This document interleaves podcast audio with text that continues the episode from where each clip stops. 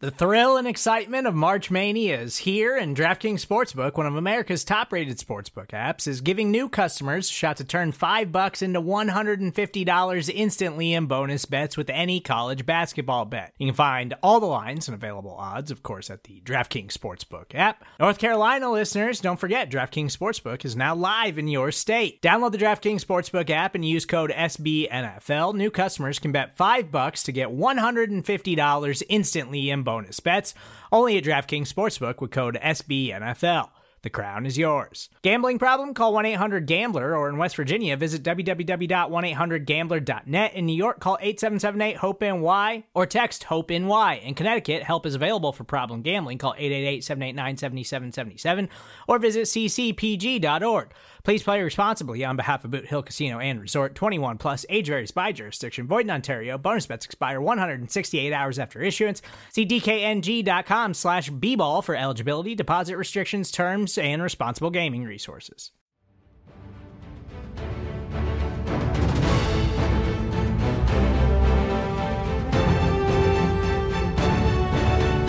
The Eagles are at the podium, and we have it covered here for you at Bleeding Green Nation, thanks to SB Nation. Of course, I am your host, Michael Kist. Follow me on Twitter at Michael Kist NFL. That's K I S T. And look, this wasn't intended to be a doubleheader for ATP, but as a programming note, I'll tell you that BGN Radio will be up this afternoon as opposed to in the morning. So I'll get you updated on some Eagles news before we get to Carson Wentz talking with the media on November 11th. The Eagles have activated the 21 day practice window for guard Isaac Seumalo. This means that he could return soon after injuring his knee way back in the Rams tilt. Seumalo's been a solid starter for a good while now and it would be a real boost to the line to get him back. No word yet on if he'll be available on Sunday against the Giants. Speaking of Sunday availability, the Giants released their Wednesday practice injury report, which reads as follows Defensive tackle Fletcher Cox did not participate. He was given a rest day, which is normal for him on Wednesdays during the season. Limited participants were guard Nate Herbig with a finger, tackle Jack Driscoll with an ankle, tackle Lane Johnson, who still has that nagging ankle injury that we're hoping the bye week really helped heal, and another on offensive line that was limited, Jason Peters, with what they're saying is rest. Miles Sanders is still dealing with a knee knock. He and Malik Jackson, uh, who is dealing with a quad injury, were also limited. There were three full participants on Wednesday. Wide receiver Alshon Jeffery looks poised to make his return. Cornerbacks Cre'Von LeBlanc and Craig James practiced in full. Straps is recovering from a quad, while James has a sore hammy. So there is your injury report for Wednesday. Keep an eye out for BGN Radio later today. And without further ado, let's go to Carson Wentz fielding questions from the media on Wednesday start off by asking you about uh, the communication and how that's been the pre-snap stuff. You know, picking up blitzes and adjusting routes, and uh, where you are with that, and uh, you know how much improvement you, you feel can be in for in the, in the second half of the season. Yeah, I think um, pre-snap communication, huddle communication, um, I think it's been pretty solid. You know, I think it's been um, pretty good at the line of scrimmage. Obviously, you know, you've seen us play at the line of scrimmage a good bit, and um, you know, having a guy like Jason Kelce be the the one kind of mainstay up front and um, the job that he's done in the communication has been uh, excellent. And you know, we got a lot of young guys on uh, both up front and then you know at our skill position, so it can always improve and we can always communicate better. But uh, I do think that's been been a positive so far uh, with what we've been doing. Pat Gallen and then John Clark. Hey Carson, um, 2017 was obviously you know your your your best year, almost an MVP type season before you got hurt do you in, in times when you feel like you might be struggling do you ever go back and, and find games or or plays and maybe rewatch them to try and regenerate some of, of what you were doing back then uh, not not in depth. Uh, maybe if it's an opponent that we we play again or something like that, and um, just see, hey, you know, this was a really good game or this or that, but nothing in depth by any means. Um, you know, that is stuff you watch in the off seasons. You know, you kind of go back, okay, where can I improve from really my rookie year? You know, I've every off season watched stuff from rookie year, 17, 18, 19, all of those things. So um, that probably happens more then, but you know, every now and then you'll you'll peek some things here and there. Hey, John Clark and then Jeff McLane. Hey Carson, uh, you've been sacked more than any QB so far this year. Uh, first of all, the bye week does that do pretty well for you physically. Um, and then, secondly, getting healthy on the offensive line, maybe getting Isaac back, and then Miles Sanders with his blocking ability. How much does that maybe give you more of a comfort level and maybe being more relaxed uh, as far as the amount of time you have to, to, run the offense? Yeah, I mean, the first part of the question, I think bye week is you know great for everybody, um, mentally and physically. Um, coming in the middle of the season when it did for us, I think was great. Uh, you know, body definitely feels rejuvenated and ready to go. So I'm thankful for that. Um, and yeah, it's exciting to to get some of these guys back. Hopefully, you know, we'll, we'll kind of see how how it play, plays out this week, but um, just the idea of getting some of these guys back um, is encouraging and it kind of motivates the offense and. Um, you know, I know um, whether they're out there or the other guys, you know, I have nothing but trust and confidence in those guys. And um, you know, a lot of those sacks that have you know been been happening this year. There, there's things I can do better. There's communication that I can do better. Um, I can get rid of the ball quicker, and, and, there's just different things on on every play. So I'll be confident in whoever's out there. But it is exciting and encouraging to think you know maybe we'll get start getting some of these guys back. Jeff McLane and then Kristen Rodgers. Hey, Carson. Uh, sorry to regurgitate the Dallas game, but we haven't spoken to you since you saw the film. Um, on the second interception to Hightower after the game, you said it was a miscommunication thing in terms of the angle of the throw. And just watching it, I wasn't sure if that's something that you still felt uh, was the issue there. If you should have thrown it more, if he was running a deep post, and and can you describe how the you know the communication process has been with you and John because so many of your throws uh, beyond 20 yards have been targeted to him. Yeah, I mean the, the communication with John and I has been really good. You know, he's got a lot of confidence in me. I got a lot of confidence in him, and um, you know that was just one. You know, in hindsight, I, I, love the decision. I just don't, you know, like where I put the ball. You know, that, that's what happens, and um, you know, I could have thrown it more to the middle field, and, and that's football. You know, I couldn't couldn't get a good read on it uh, when I when I let it fly, and and that happens. And we're going to stay aggressive, but obviously we got to be smart in those situations and just um, play fast. But I feel really confident throwing the ball down the field to John, and uh, you know he's got a lot of faith in, in, me as well. So we're gonna hit we're gonna hit more of those than we won't. Kristen Rodgers and then Dave Zangaro. Hey Carson, so obviously you guys played the Giants just a few weeks ago. You know, what have you seen as you look back on in their games since you you last played them, and how much do you kind of have to remember that the Giants, you know, they led for essentially three quarters of that Thursday night football game. How how have you seen that, you know, kind of change up until now?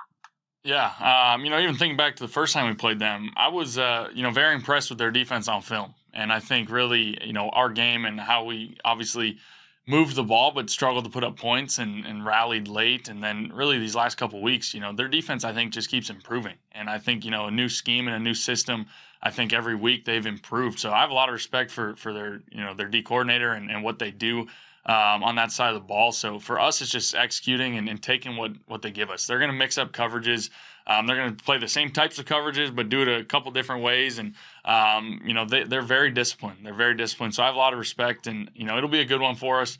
Um, but like I said, we just got to execute and do our jobs. Um, I know that sounds cliche, but against a defense like this, that's going to kind of just play their soft zone coverage and and you know make you earn it.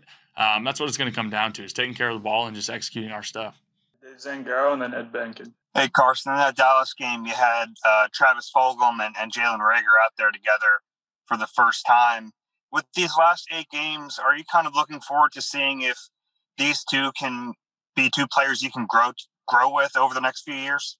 Absolutely. I mean, I think you know those two. You know, Hightower. You know, all these guys. Um, I'm excited about. I'm excited about because we're you know honestly we're we're learning and growing together on the fly. You know, usually you have off season, you have um, the spring. You, you know, you get some summer workouts together, then you get training camp and training camp was even limited this year and, and Travis came late. And so all those things we're, we're kind of growing our chemistry and our communication on the fly. And it's been exciting and encouraging to see. Obviously we can be better. I can be better and, and be, um, you know, more on the same page with these guys, but it is encouraging to see them, you know, step up and make big plays. And, uh, you know, I think the next, uh, the second half of the season, I think you'll keep seeing more of it.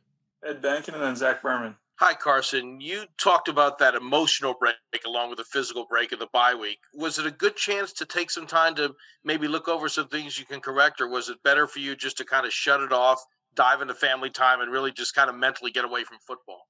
Yeah, there was. It's it's both. Um, you know, you look early in the week. You know, you, you watch the film, and and you kind of you know we came in and had a practice and everything, and um, you definitely have a couple days to kind of reflect and think, you know, offensively as a whole, where can we do better personally? What can I do better? Where can I, you know, change my game to some extent or have little things that, you know, are, are happening that we can kind of correct and fix. And then obviously, like you said, it's a lot of family time. It's a lot of just getting away and taking a, taking a deep breath and you know recharging uh, for the second half of the season because obviously you don't get to see your family a whole bunch uh, during the, the grind of the season. So it's definitely uh, appreciated and um, much needed in the middle of the season like that.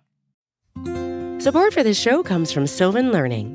As a parent, you want your child to have every opportunity, but giving them the tools they need to tackle every challenge, that takes a team. Now more than ever, educational support tailored exactly to what your child needs can make all the difference. That's why parents have trusted Sylvan Learning for 45 years as the ultimate teammate in their child's educational journey, instilling in them a love for learning and a passion for reaching the next level.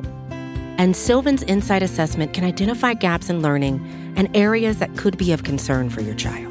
It's a 360 degree view into your child's learning that you can't find anywhere else and helps ensure that your child didn't miss something in school that might put them at a disadvantage in the future.